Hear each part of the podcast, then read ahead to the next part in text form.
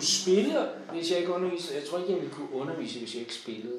Og derfor er den her tid på en eller anden måde lidt uligevægtig, men det er også en gave, fordi så kan vi Mm. ligesom få etableret det her sted. Og så håber jeg selvfølgelig, at lige så snart der kommer en, en sprække, at der så begynder at komme koncerter. Der er noget i mig, som jeg ikke rigtig får, får afsted.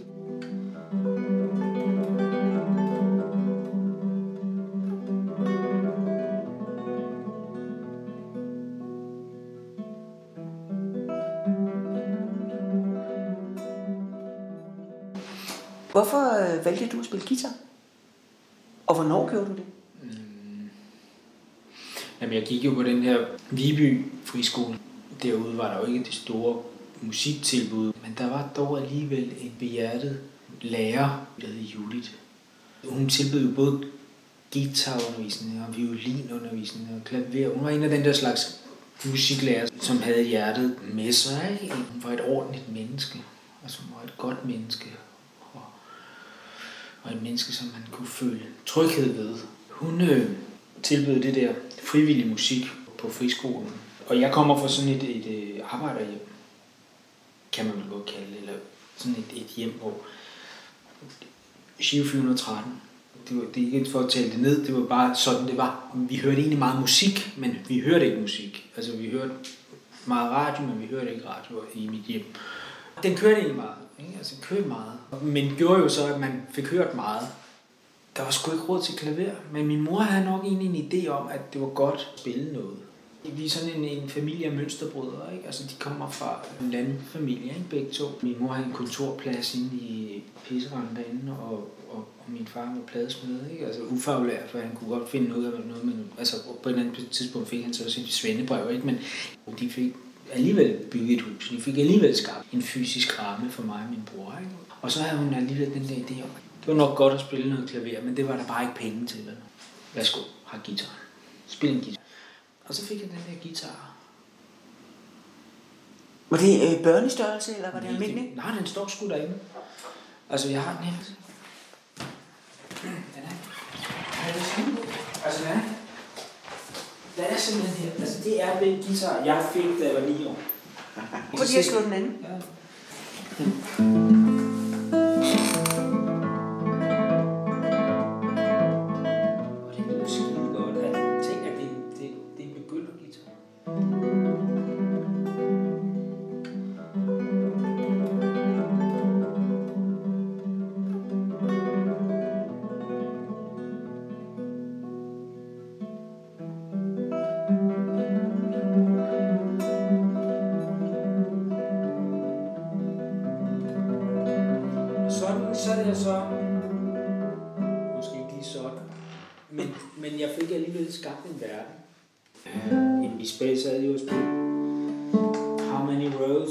Man walk down? Og, og sådan en ting fra de nogle gamle spil, bare løs de der bøger. Super fine bøger med sjove tegninger, hvor vi så spillede D og A, 7 og G. Der gik jeg jo på biblioteket, hvor der var noder, og så var det Beatles-sange, eller og så kunne jeg sidde og spille melodierne ordentligt. Det var jo vildt, mand. Jeg kunne lige pludselig spille melodierne, som jeg hørte i radio. Lige pludselig var der lavet et link. Ikke? Så fandt jeg også ud af, at, at, at så lige pludselig så, så sad jeg og spillede øh, nogle små klassiske stykker, som jeg også fik af Judith der. Og så, og så, så lærte jeg dem. Og så begyndte jeg stille og roligt at, at kunne noder. Og så da jeg var 13 år eller sådan noget, ja, så fik jeg selvfølgelig også øh, en elgitar. En, en, fordi jeg gik jo med aviser. Er det det, du har i kassen derovre? Den elgitar, den tog man lige omkring, ikke? Ja. Og den var jeg super glad for. Øh, og så spillede jeg selvfølgelig noget rockband og sådan noget. Det- Jeg bliver aldrig god til at spille elgitar. Jeg bliver aldrig god til at spille rock. Men Den er flot. den er meget smuk, ikke? Jo, den er helt øh, Og den er højrød. Den er Ibanez Roadstar, det, jeg er bare så lykkelig for den. Den lyder tæske godt. Der er et eller andet med dækket lige nu, men altså, det kan man jo lime op på. Eller, jeg bruger den ikke, men jeg er lykkelig over, at den eksisterer i mit liv. For den, Du har været god til at passe på din guitar der. Den har jo ligget stille i mange år, ikke? men den er jo super skøn. Der var en grund til, at jeg holdt op med at spille på den. Ikke? Altså, det var ligesom, da jeg var 13, der fik jeg den der, men jeg fandt også ud af, at jeg var god til at spille på den anden. Jeg fandt i det hele taget ud af, at jeg var god til at spille guitar. fra 9 til 13, der gik jeg jo sådan set bare en trolig gang hver mandag op og spillede guitar og gik hjem igen. Så, så øvede jeg mig lidt i løbet af ugen. Men jeg opdagede ikke, at jeg faktisk i den tid blive god til noget. Den 10 år faldt, da jeg var 13 år. Det vil sige 7. 7. 8. klasse der. Og så tog det jo fart, for så var det jo fedt. Og så var der lige pludselig medvind, og så ville jeg gerne spille for folk og sådan noget. I 9. klasse, der var jeg i praktik, sådan noget, det man er i erhvervspraktikken. Og dem, der spurgte jeg, om jeg ikke måtte komme ind på musikkonservatoriet og, og være i praktik. Så jeg kom derude fra Viby Sjælland, og så ind på musikkonservatoriet, og det var bare helt vildt. Og jeg mødte alle de der lærere, ikke? Altså jeg fulgte Ingolf Olsen. Ham jeg så for eksistensprogrammerne med Jørgen Torgård, alt det der, ikke? Altså, han stod der sammen. Altså, han, jeg så ham i virkeligheden og, og mødte ham og sådan Det var en kæmpe oplevelse. Men jeg opdagede også, at så sad de og spillede det der musik der. Og så tænkte jeg, sådan en guitar har jeg sgu også derhjemme. Og det var sådan, de sad og spillede for. Det kan jeg da også lære. Og så gjorde jeg. Og så begyndte jeg ligesom at arbejde. Altså, nogle år senere kom jeg på konservatoriet, ikke? Og sådan. Hvor gammel var du der? Jeg var 18, da jeg kom på konservatoriet. Det er også tidligt. Det var ret tidligt, og det var også ret crazy, for der havde jeg faktisk, fik jeg en lærer, som var docent oppe i Aalborg. Og det var jo oplagt, at jeg ligesom flyttede derop. I de der ulidelige tilfældigheder, at jeg blev indkaldt til session og trække meget lavt nummer. Så enten så var det halvandet år ind at tjene i dronningens klæder, eller også var det at finde en anden måde at gøre det på. Så jeg gik til en optagelsesprøve i Aalborg, det passede lige med tiden. Og så flyttede jeg til Aalborg, for jeg kom ind. og så, så år efter år, i, i otte år, der skrev jeg så mit udsættelsespapir. Og det var fint. Jeg var 26, der kunne jeg godt mærke, at der var jeg for gammel til at rende rundt. Der fik jeg før resten af min første barn. Jeg fik lov til at aftjene værnepligt som militærnet derinde på den anden ord med Jesper Lytøft, ikke? Og, og sådan, han tog mig ind, han var jo selv guitarist, han kunne også til ideen i, at jeg rendte rundt derinde. Og det var fantastisk, for dels fik jeg lov til at se, hvordan et operahus fungerede, og jeg fik lov til at se, hvordan den moderne musikliv i København. Jeg mødte Arthur Bo Jørgensen, Per Nørgaard, Ibn Ørhold, Pelle Gudmundsen, Holmgren, altså you name it, hele banden. Jeg sad dels i billetsalget, men jeg sad jo også og skruede på skruer og backstage. Og det bedste af det hele var, at jeg fik lov til at øve mig undervejs. Så det var ligesom min vej igennem.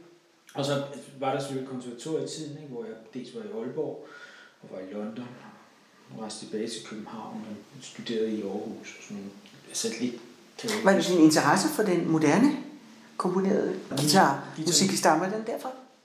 Man kan sige, at det at have et direkte udtryk til samtiden, det har altid interesseret mig. Jeg har egentlig også haft et problem med guitarmusikken, fordi der synes jeg, der har været en distance.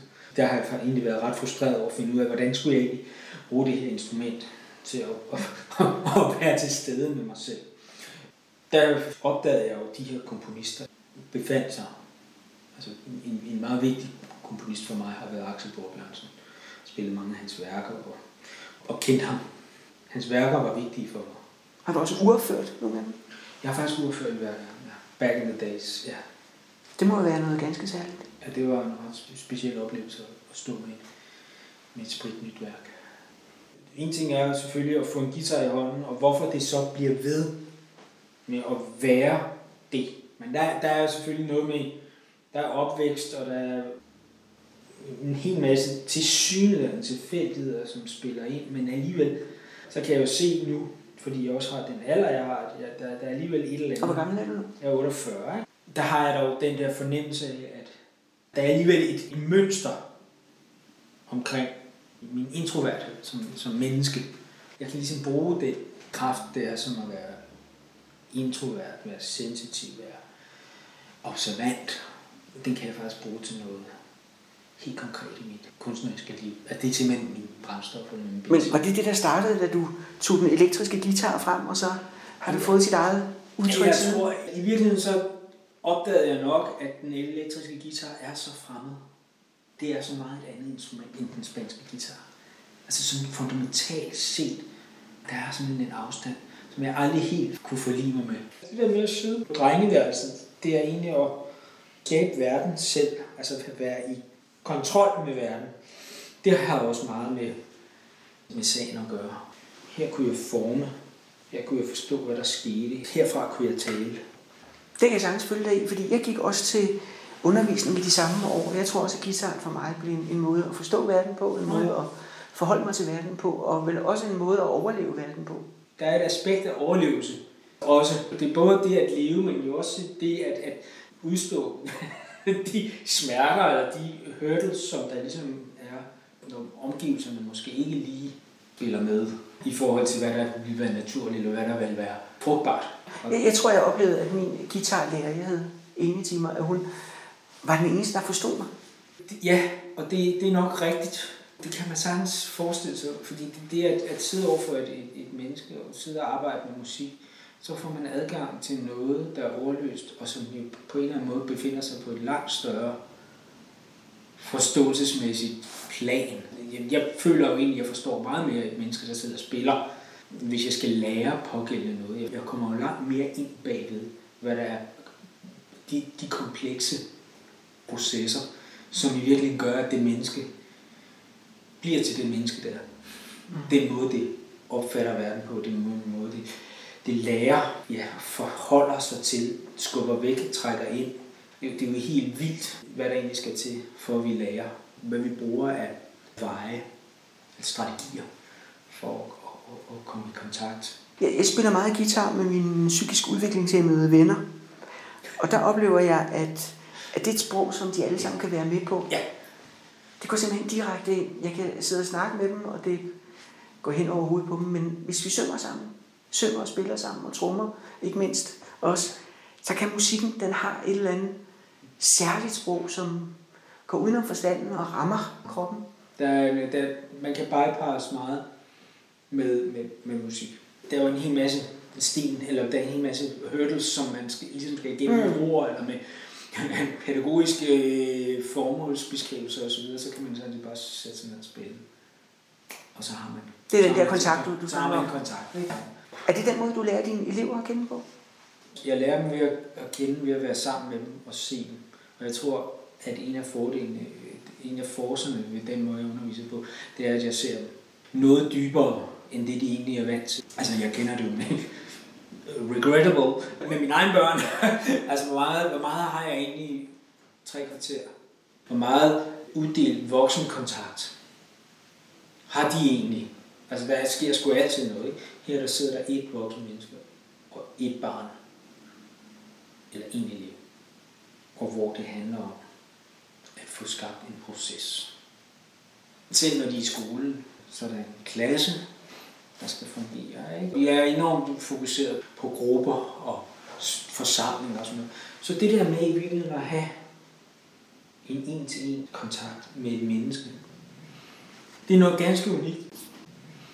Lad os prøve at høre et øh, stykke nutidigt guitarstykke.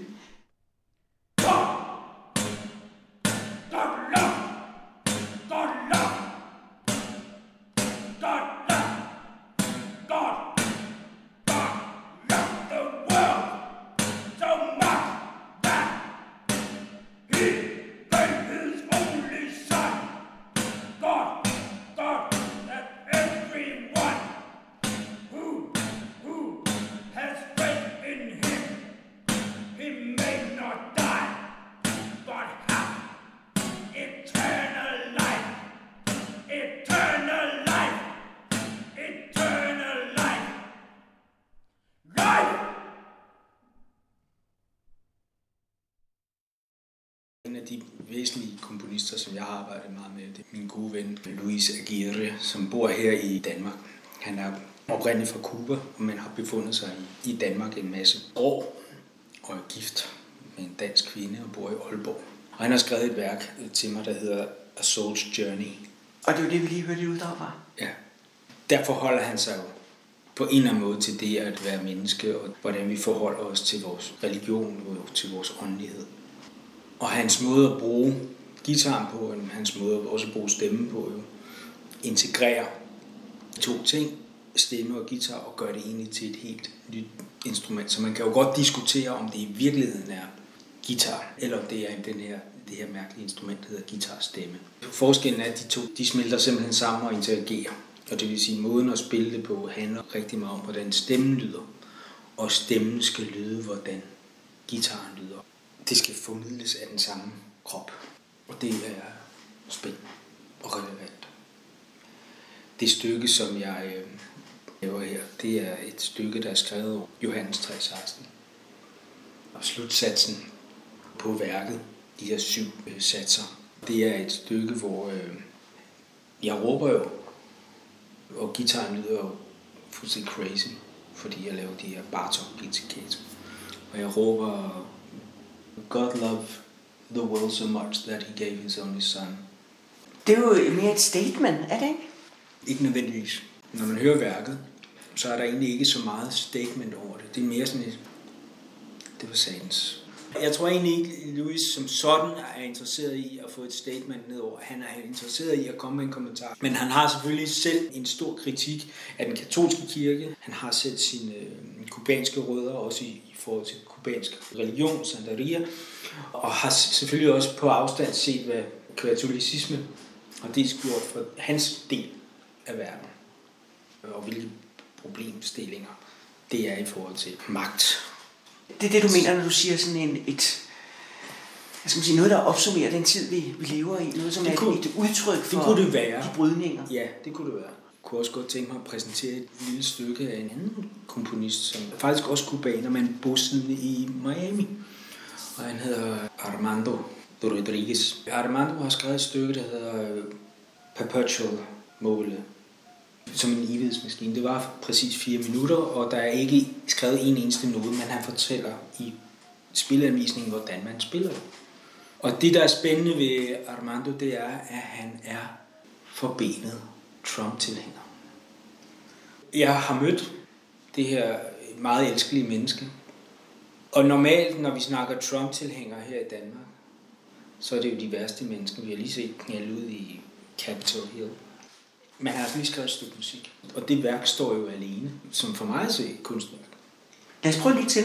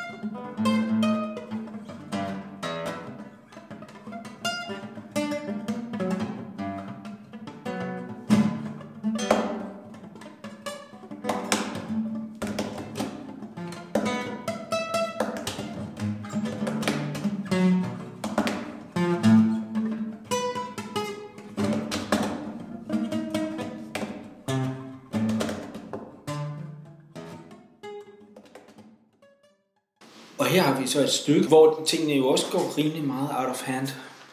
Jeg kunne da sagtens forestille mig, at jeg kunne tænke mig at spille det på festival. Altså to værker, som jeg lige har, har nævnt nu. Det er egentlig værker, som man kan sige er svære at komme udenom. Du kan ikke sige, det er interessant. Du kan ikke sige, det er spændende.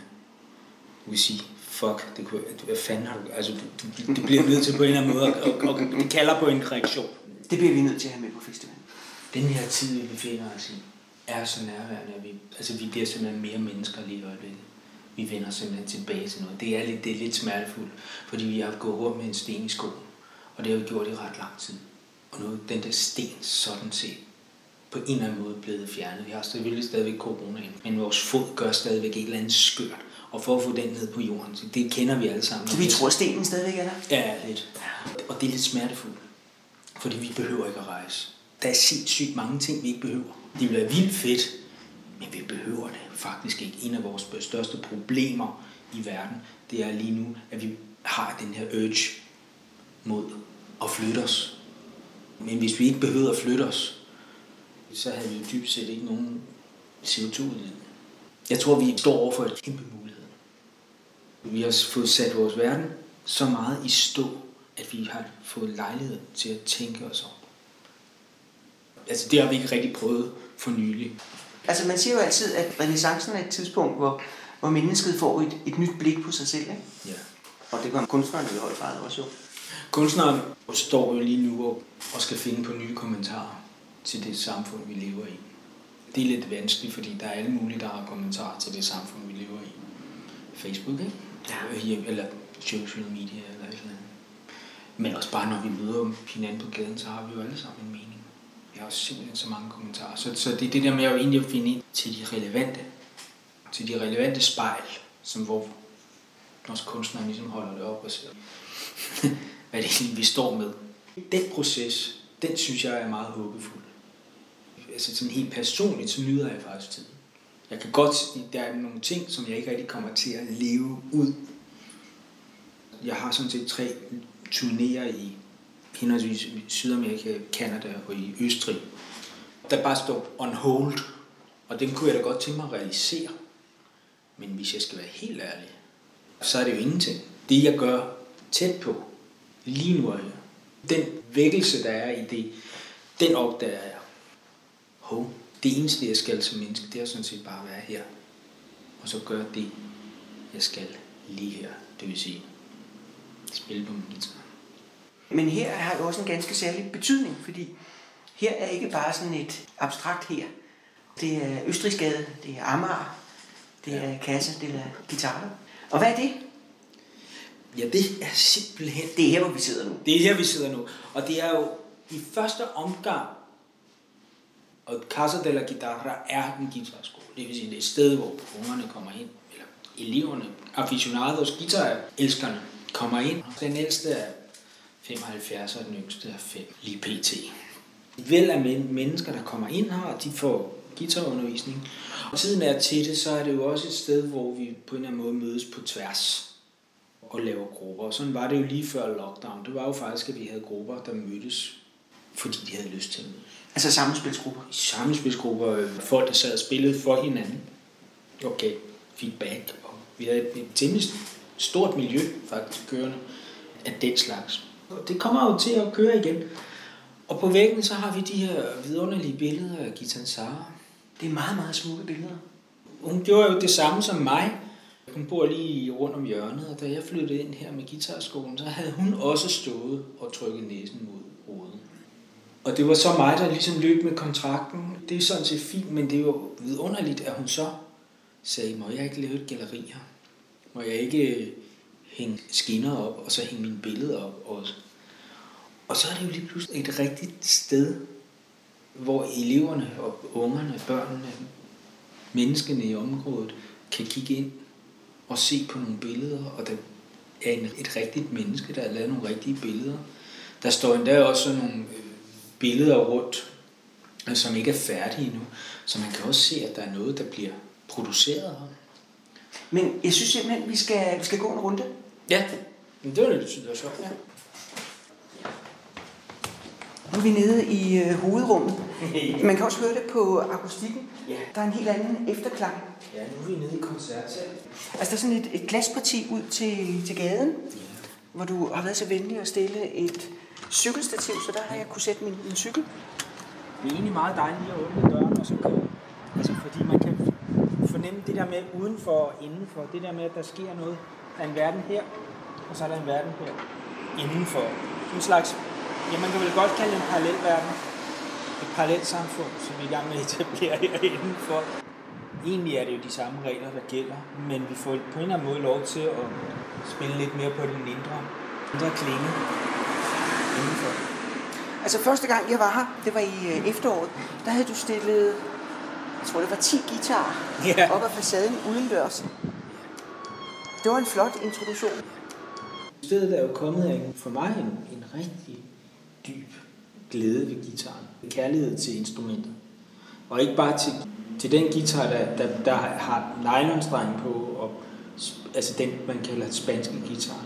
Og det der, Og den har jo den der karakteristiske dybe, dybe, meget sang, sangbare klang. Ikke? Ja. Meget varmt. Det er sådan Ja. indbegrebet af, af bålstemning. Andreas Segovia sagde, at gitaren er som en sang. Det giver mening for mig. Ja, og så netop som du siger, bålet. Ikke? Altså det, at vi kan bruge det til mange ting, den her guitar. Vi kan bruge den til, til fællessang, eller vi kan spille vores melodier selv, og vi kan spille for hinanden. Alt fungerer med det instrument. Og så er der noget spændende ved selve det at slå den streng an for mig. Fordi det er faktisk the gateway til noget indre. Altså det er, når jeg sætter mig ned og slår den første akkord an, den første tone an om morgenen, så åbner den. Det er den måde, du starter dagen på. Og det er kontaktfladen imellem simpelthen nej og streng. Jeg ved, det er der, den er. Og for mig er, er det der åbnings ind til det indre. Det lyder lidt space, men det, det er meget punktform, faktisk. Altså det er, sådan, det er et meget præcist tidspunkt. Man står op og gør nogle ting. Du, du, du, du, du. Men når du siger, du slår en, en tone an, mener du så en tone, eller er det en akkord, du slår an? Og hvad er det for en tone? Mm, Det kan være mange forskellige toner, men første tone eller den første akkord, den fornemmelse af, at strengen som regel en, en akkord, der bare siger plan. Okay, lad os lige høre. Ja. Og, og hvad sker der så i dig? Så er jeg i kontakt med det indre og med det ydre. I det øjeblik, så lander jeg, Så er du klar til dagen. så er jeg klar. Derfor er det også lidt svært at sidde og undervise for mig, hvis jeg ikke har haft den kontakt. Den her guitarskole har eksisteret i 10 år. Jeg startede ude i en villa i Hvidovre. Så flyttede jeg over på kvarterhuset lige herover på Hjemtelandsgade. Og så fandt vi det her. Jeg har jo aldrig været i tvivl om, at jeg godt kunne lide at undervise. Du simpelthen godt lide kontakten Ja, med nogen, som du skal viderebringe noget til. ja det kan jeg faktisk godt.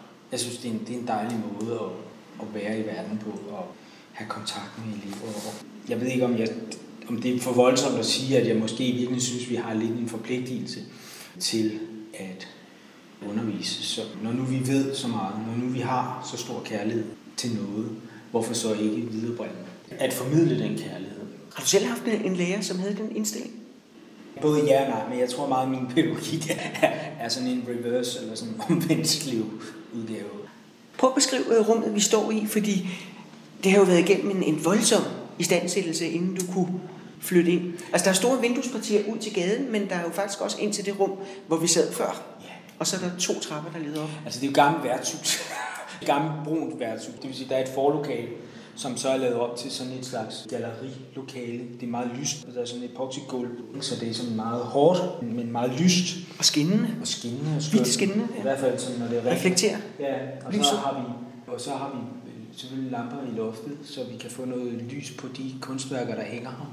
Og som er meget glødende i farven. Ja, Som er meget smukke til alt det lyse i rummet. har 109 kvadratmeter. Du har sådan en skrivepult nede for enden, Ja. og så har du to små borer, der står, og den ene har sådan en bemalet bordflade, så det faktisk er et maleri.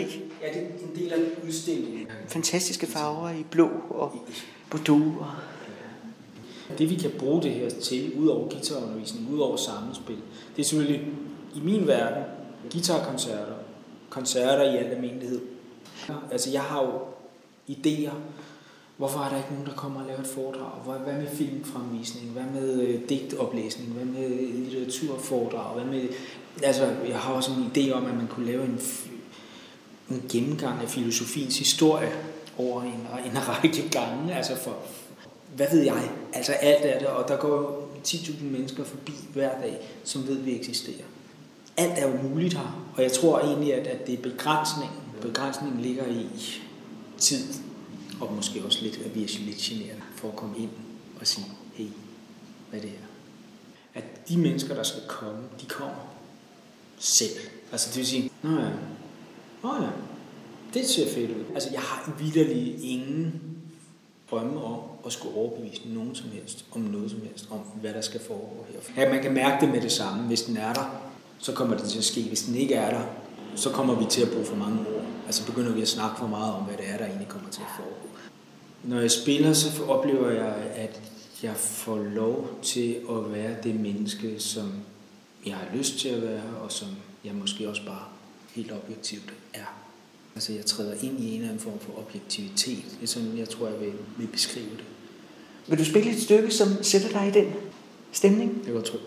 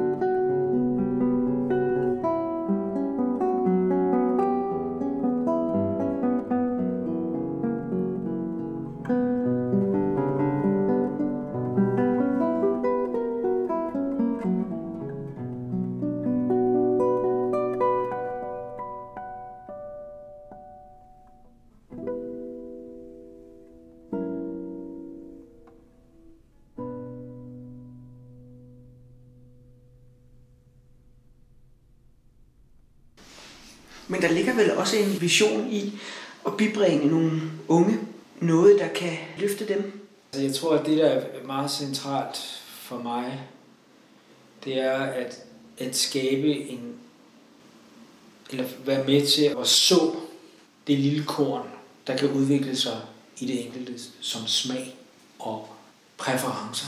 Fornemmelse af, at det er noget, man kan dyrke i sig selv.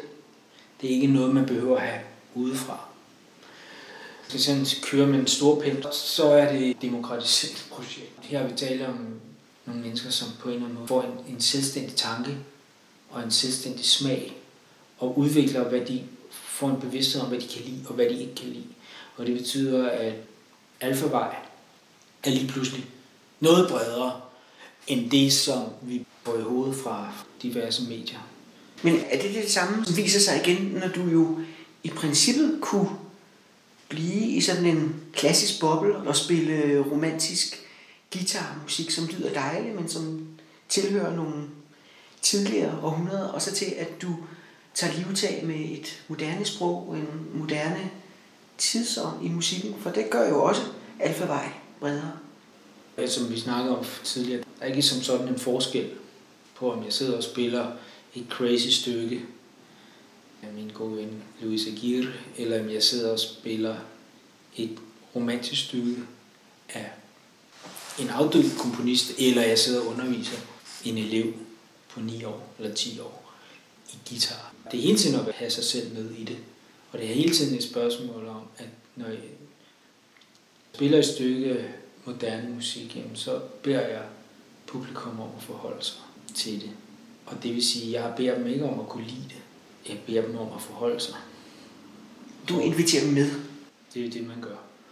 Jeg håber, de føler sig inviteret. Det er ikke altid, man føler sig inviteret den slags, men så er det jo så, som regel, at man så har reaktionen på det. I, i en anden form forstand, så bevæger vi os jo. Når vi hører noget, så har vi en anden form for bevægelse. Det er ikke sikkert, at det er en bevægelse, vi sætter pris på, eller synes om, eller noget som helst. Det skal starte mange ting i os. Men kunst er jo heller ikke nødvendigvis et spørgsmål om at behage. Det er det netop nok i virkeligheden ikke. Det er meget det modsatte, ikke? Altså det er meget det at skabe en bevægelse, som er på den ene eller anden måde. Altså jeg kan sagtens, altså når jeg hører Beethoven så kan jeg sagtens føle mig bevæget. Altså jeg kan sagtens opleve det som noget, som har relevans i forhold til min samtid. Eller i forhold til det, jeg står i som menneske. Mozart, eller hvad ved jeg. Jeg kan også sagtens høre moderne musik, hvor jeg tænker, det der, det, it's not it. Den er der ikke. Beklager. Og det kan jeg næsten gøre mig endnu mere rasende. En musik, der, som jeg bare ikke kan lide. Men jeg, mm. jeg godt kan høre musik, der rusker. Det er vigtigt. Kunst, der rusker. Værsgo at spise.